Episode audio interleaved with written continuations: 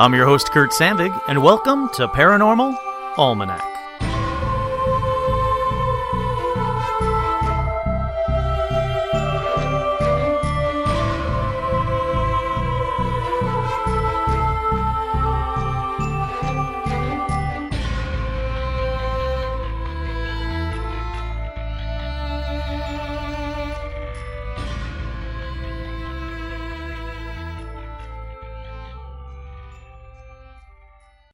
That's right, I am your host, Kurt Sandvig. So sorry I was MIA for a few days. And I'm sure a lot of you thought that I was abducted by aliens or dead or something, and none of you checked on me. So thanks for that. But actually, no, I was following one of my favorite bands in the world, They Might Be Giants. Now, I've been seeing They Might Be Giants since 1986. Not going to go too much into this, but I've been seeing them since 1986. I've seen them over a hundred times.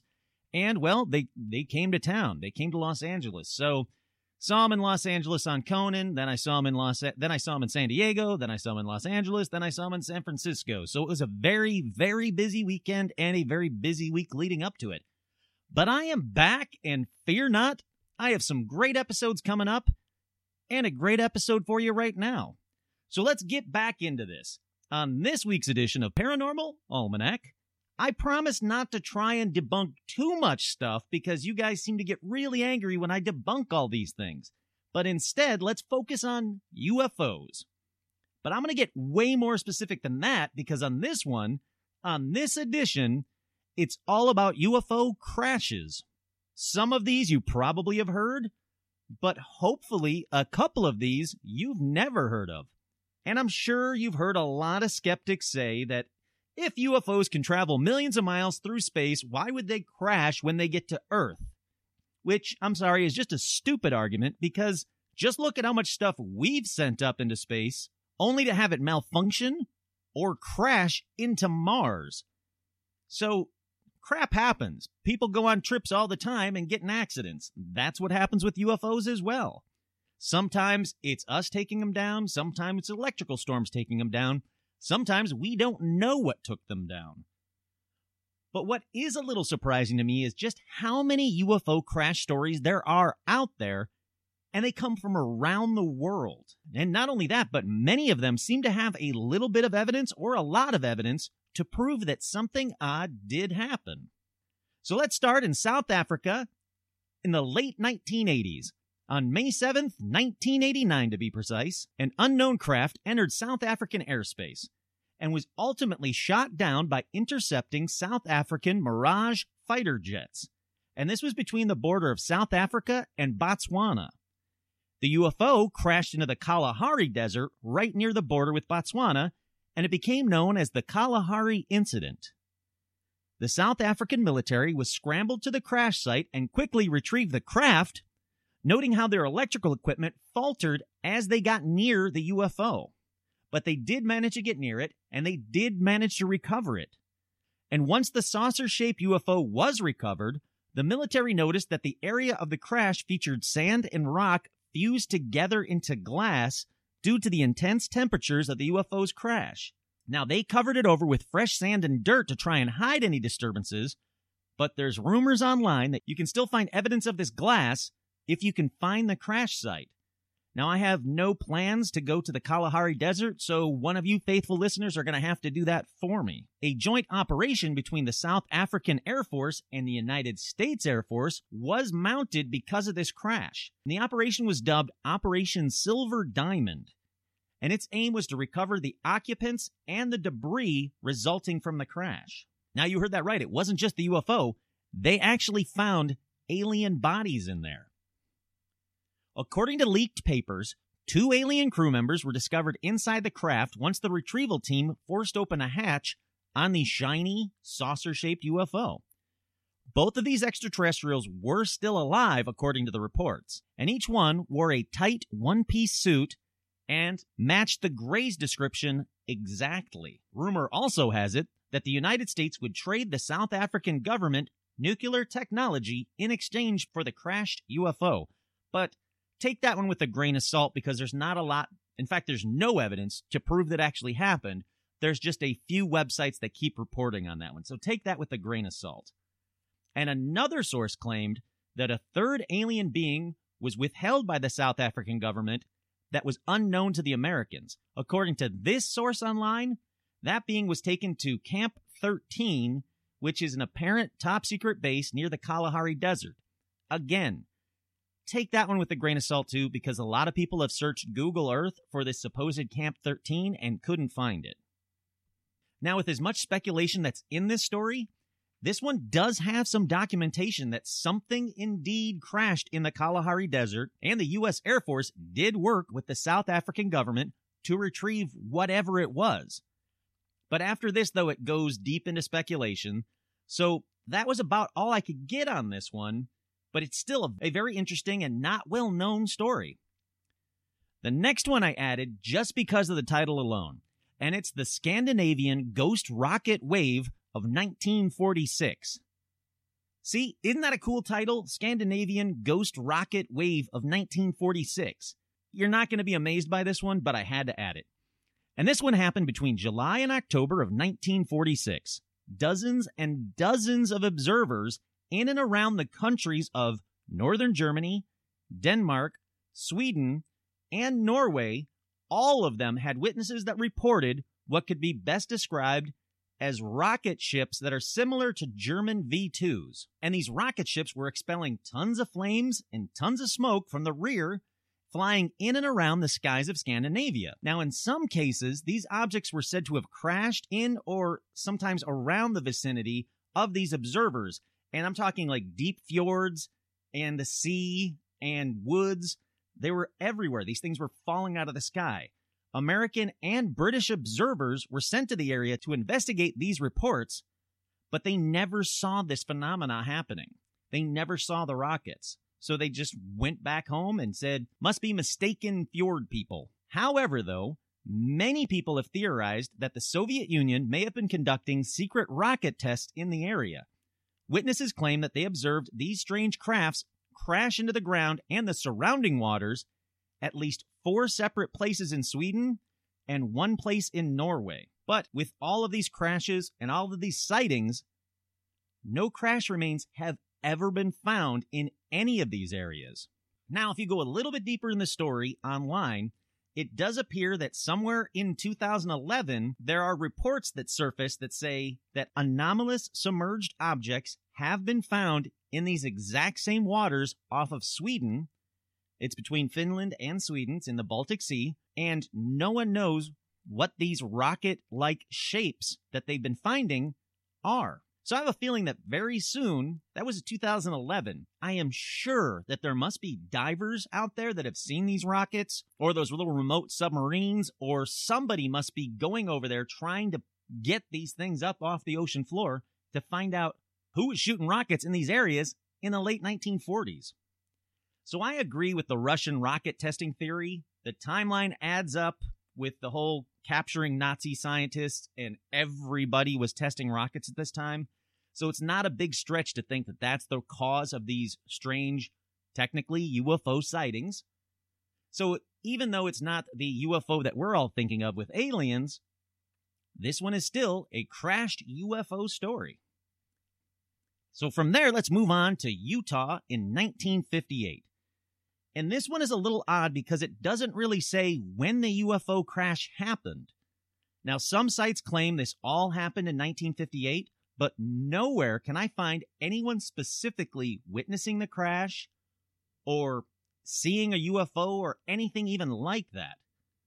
So let's get to the story. This one comes from the supposed government files released as part of the Sirius Disclosure Project. And that's Sirius as in the star, S I R I U S. The Sirius Disclosure Project. Which, I'll be honest, I didn't know a lot about. It has a fancy website with way too much information on it. And I don't know if it's legit or not, but I do know that it's way too new age type of a website for me to take it really seriously. So, this one again, kind of take with a grain of salt, but I'm not trying to debunk anything. You come up with your own conclusions about this. This one is on you guys. So, anyhow, the documents from the Sirius Disclosure Project state that a downed UFO was found in a non specific location somewhere in the deserts of Utah and was recovered successfully by a U.S. military unit in 1958. Now, when they got to this UFO, it had been there for a little while and was completely empty. I'm talking no alien bodies were found in or around the UFO. There was no footprints. There's no nothing to indicate that there were anyone in this UFO. And again, there isn't a lot known about this one either, but the files from the time period do say that it was, quote, a technological marvel and had been analyzed by the, quote, best aerospace scientists available. They also mention in these files that it was a, quote, alien object and it was a goal to be realized. And they did obtain a, quote, large volume of technological data from this specific recovery. Now, what that data is, it doesn't really say, and honestly, it doesn't give a lot of details outside this. So again, this one seems to have some evidence to prove that something was found, but there's not a lot of evidence there for me personally. And this next one is definitely odd for a number of obvious reasons once I tell you about it. You gotta wait till I tell you it. And it happened in Gdynia in 1959. Where? That's right. I said Gdynia. And if you don't know where it is, I don't blame you because I had to look it up too. So let me tell you about that. Gdynia is in the Cold War era Poland on the south coast of the Baltic Sea. It was a peaceful, booming seaside town that got hit pretty damn hard in the Second World War. But the story I'm about to tell you happened in 1959 when a quote, strange radiant object was seen falling to earth by several witnesses and it sank into the dark waters of that harbor. And guess what it's now known as online? If you said the Poland Roswell, well, then you're the big winner of what I don't know because it's pretty apparent because I keep repeating this all the time on all these UFO episodes. It's always the Poland Roswell, the Pennsylvania Roswell. You know that, you know that whole spiel. Anyhow, so back to this story. This is definitely the true part of the story. Something very large and very bright did crash into the harbor, but from there though, the legends start like crazy. There are a number of them, so let's get into them. The first legend, and I say legend because details vary greatly from site to site, the Polish Navy went out searching for what had crashed and apparently did discover a piece of wreckage that was, quote, not of this earth. And this was sent for further study, and nothing else was ever found. The area around the harbor was placed under military guard. And this was still the case several days later when, quote, a strange silhouette reportedly dragged itself from the water onto the beach and was lying there exhausted and weakened on the sand of the beach. So you see why I have doubts about this one? Because the whole, I mean, it's very flowery. Whoever wrote this did a very good job. The strange silhouette and all these specific details with no proof whatsoever. But anyhow, back to the story. According to those reports, the quote, man did not speak any known language, and he appeared to have suffered severe burns to his face. His body was covered by some kind of uniform. When he was further examined at a local hospital, doctors could not remove the clothing as there were no obvious zippers or fasteners, and the material, while thin and soft to the touch, was as strong as metal. It appears he died shortly after his discovery in the hospital. Okay, so that was tale one. Let's move on to tale two. And tale two says that after the crash, a strange disk was hovering in the sky about Gdynia for quite some time, allegedly looking for the crashed UFO in the harbor. But since it never found any wreckage, let me pause right there because this one's odd for that very reason alone. So, for days, apparently, a UFO was just floating in the sky above the harbor in 1959 and nobody got a photo of it. There's no footage of it at all. Eh, I don't buy it. But anyhow, so it was searching for the wreckage or the aliens, and since it didn't find them, eventually it took back off into the sky. So that was Tale 2, just some UFO search rescue party looking for its downed, crashed friends. Tale 3 says that the U.S. Army personnel tried to get the UFO off of the bottom of the harbor and that the object was allegedly captured by the U.S. military, but they were afraid because it was a barrel with toxic gas from World War II and not the UFO they were looking for. Now, while I believe that there probably are barrels of toxic gas from World War II somewhere in the harbor, sadly, I don't believe that that's what they found when trying to recover a crashed UFO in Gdynia. Tale 4. Now with more weird alien details. This time it was the Coast Guard that found the body on the beach several days after the crash. The being was allegedly conscious, but then was taken to military facilities where it fell into a coma after they took a mysterious band from its arm. So the only thing keeping this thing alive was a mysterious wristband, and when they took it off, it went into a coma. And it's also said that the alien had six fingers on each hand. This tale says that the fate of the alleged six finger alien is that it was transported to the Soviet Union and never seen again.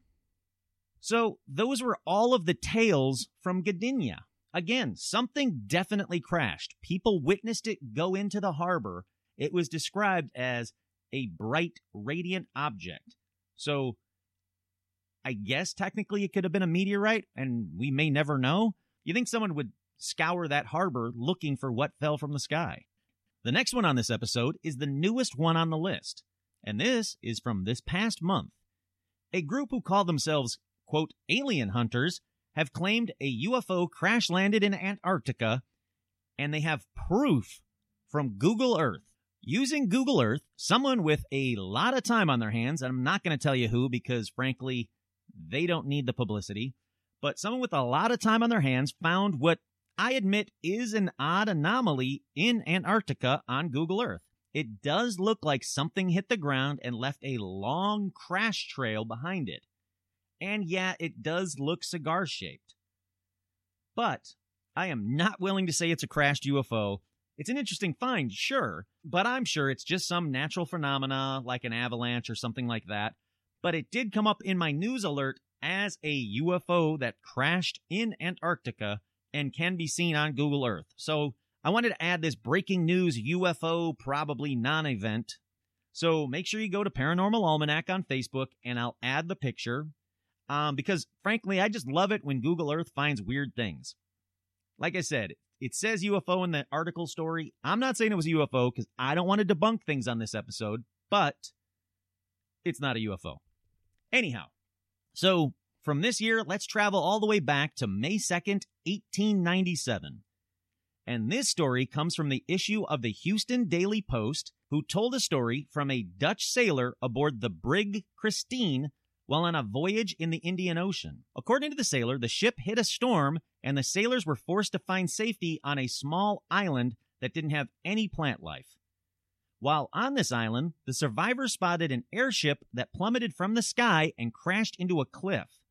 The ship sported four huge wings and was as large as a battleship. Upon investigation, the bodies of several large, and I mean large, they're talking 12 feet tall men, were found in strange clothes and sporting silky beards with the skin the color of bronze. Several men were reported to have gone mad from the incident alone, and only a few men who were rescued by a Russian trawler were even able to survive the voyage back to civilization to report this incident. Now, I'm not saying that happened. I'm not saying it didn't. But the reason I added this is, and it's kind of odd, that airships were spotted all over in the 1880s and 1890s, and I mean all around the world. And many ufologists believe that these are more proof of UFOs being spotted at that time. Now, obviously, we would have called them UFOs, but in the 1880s and 1890s, what they called them were airships, mystery airships.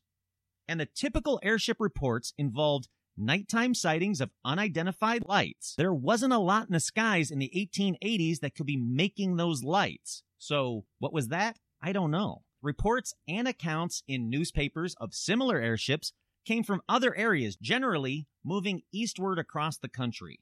Now, the theory is that someone would read a newspaper in California, another newspaper would make a similar story in the Southwest, which would make another story in the middle in the country, and so on and so on and so on. And it does seem like a lot of the stories took a lot of the same details and then just embellished them. But what is odd is that some accounts during this wave of airship reports claim that occupants were visible from some of the airships, and even some encounters with the quote pilots of these mystery airships. Now, the occupants of these airships were often appeared to be human, though their behavior, their mannerisms, their clothing were all reported to be unusual. So take that one from what you will. I'm sure it's an embellished story, but it does seem like some of these airship stories do have a kernel of truth. So again, I wanted to add it to this list. Next up is from Missouri in 1941, and this one came to light when a woman named Charlotte Mann received a deathbed confession from her grandma.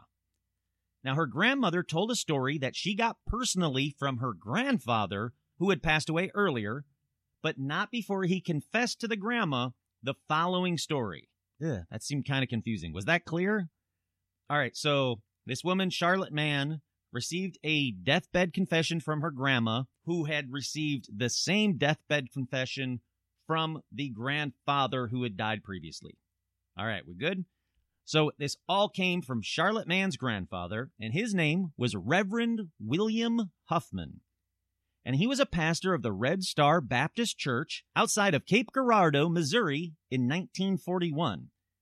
And he claimed that he was summoned to pray over crash victims just outside that town. Now, Huffman was driven to the woods outside of town, which he recalls as being about a 10 to 15 mile trip. When they arrived, it was packed with policemen, firemen, FBI agents, photographers, any kind of emergency responder that you can think of in 1941.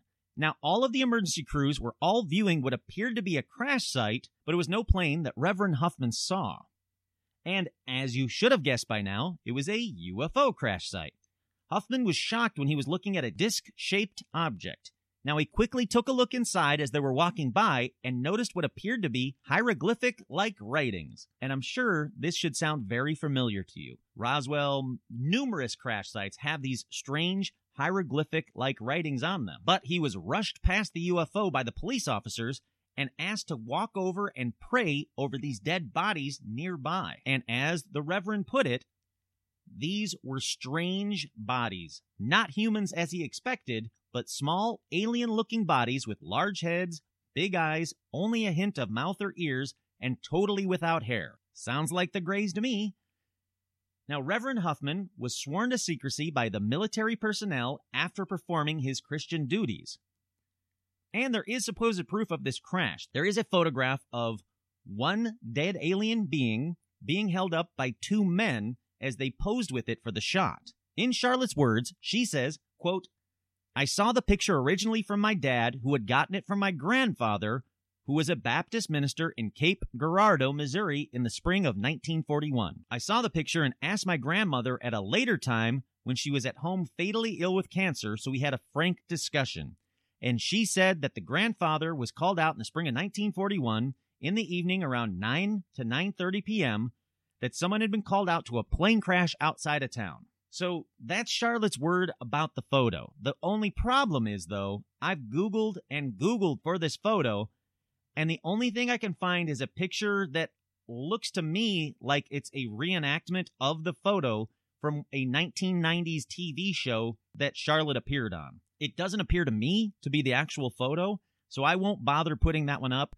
And if you do Google it, don't go, oh, I found the photo, because again, everything I can find leads me to believe that that is a reenactment photo. But the proof isn't just Charlotte's word. There were also fire department records for that date of the crash that mentions the crash, and other living supporting witnesses, including Charlotte's sister, who, who confirmed her story in a notarized sworn affidavit that she heard it as well, and the living brother of the Cape Girardeau County Sheriff from 1941, Clarence R. Shade. And he does remember hearing the account of the crash, but he does not have many details, unfortunately. He recalls hearing, though, quote, and this is the most important part, of a spaceship with little people. So there are some witnesses to this story, and their actual fire department records from that time that corroborate her story. So this one seems very interesting to me, and I wish I could find that photograph that Charlotte was talking about.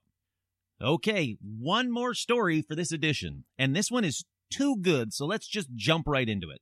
This story just came out, and apparently for 60 years, pieces of a crashed UFO have sat in a London Science Museum's archive waiting to be rediscovered, and they finally were this very year. So for 60 years, crashed UFO pieces have just been sitting in a museum's archive. Now, the UFO crashed in the Silpho Moor near Scarborough, North Yorkshire in 1957. So obviously in the UK. Now, if you're saying, why have I never heard of this? Well, it wasn't a big crash like Roswell, but only because the UFO, which was disc shaped, was only 16 inches in diameter and weighed 22 pounds. You heard that right. This story is about a mini UFO. It was inscribed with hieroglyphics just like the big ones, and it was reported to be similar to the wreckage found at Roswell, New Mexico in June of 1947. So just 10 years after Roswell, a mini UFO, a cute mini UFO, same shape, same hieroglyphs, crashes in the UK. Now, when the UFO was cut open, why was it cut open? I don't know, but someone cut it open. A book made of 17 thin copper sheets was found inside, with each sheet covered in more hieroglyphics. Local cafe owner Philip Longbottom claimed the hieroglyphs translated into a 2,000 word message sent by an alien called Ullo, U L L O, which contained a warning of, quote, you will improve or disappear. And this seems legit because uh, local cafe owners in the 50s in North Yorkshire, they are known for decrypting alien hieroglyphics. So I'm going to say red flag, and not just any red flag. How about a 16 inch in diameter and a 22 pound red flag on this one? But back to the story. Again, I don't want to debunk anything. You guys make up your own mind on this one. So back to the story. Where where did I leave off? A uh, they found the 16 inch diameter UFO. The local cafe owner translated the 2,000 word message sent by an alien called Ullo with the warning of "You will improve or disappear." Okay. So the remains were sent to the Natural History Museum in London, where experts concluded it was probably an elaborate hoax as there was no evidence the metal had come from elsewhere in the solar system nor had it suffered any high temperatures of entering the Earth's atmosphere. So this is not me debunking it, that's science. But Air Chief Marshal Lord Dowding, he continued to believe that the object was extraterrestrial and said he had personally examined it in 1959 and found it, quote, to be a miniature flying saucer. And it is UFO shaped. It looks like the typical flying saucer, and yes, I'll put pictures of it up on Facebook and Instagram. But what bums me out is that the copper book pages are still nowhere to be found, and the grainy pictures make it hard to see what the hieroglyphs looked like and what they actually said. So, um, I guess if you guys are descendants of a Yorkshire cafe owner, maybe possibly you could read some of the hieroglyphs and tell me what they said. And also surprisingly is that's the whole story. Go online and look for yourself. This is the entire story on the entire internet. It's a very short but sweet and definitely weird tale. If it's fake, let me just ask you this. Why did someone take the time to create such an elaborate hoax? This thing was detailed, and I mean seriously detailed. It was a great miniature UFO that if it was faked, that someone built. If it wasn't faked, it's just a great UFO. And it, it definitely didn't get the discoverer's international fame, and the UFO and its story faded away really quickly. So, like I said at the beginning, I won't debunk this one. I'll let you decide for yourself. So it's that time. Is the Silpho UFO real? Was it just a remote UFO that was sent down with a message for us? Because you gotta remember, at that time, We'd been playing with nukes for years, and sadly, we killed millions with two of those nukes. So maybe it was just a remote UFO sent down with a message that they hoped we could decode saying, knock it off. I mean, you will improve or disappear is a pretty concise message, especially since it was a 2,000 word message on those copper sheets. I'm sure it wasn't a manned tiny UFO, but, you know, a remote one? Sure, who knows? Could be. I know what I think about this Silpho UFO, but I'm curious to see what you guys think. Do you think the Silpho UFO was a real one or just an elaborate hoax? And what do you think about the rest of the stories? Like I said, there were a lot that I hadn't really heard that I had to do a lot of research on, and a lot that had some evidence that proved that something happened when these people said they saw a UFO crash or when they found a UFO crash. So that'll just about do it for this edition of Paranormal Almanac. Once again, I'm your host, Kurt Sandvig. Thank you to everybody that has reached out lately to say hi, to give me story suggestions. I'm getting a lot of them, and I'm loving it. And hopefully, it won't be such a long pause between episodes because I have a lot of great ones for you guys. So thank you again, and please tell your friends and family to listen to Paranormal Almanac.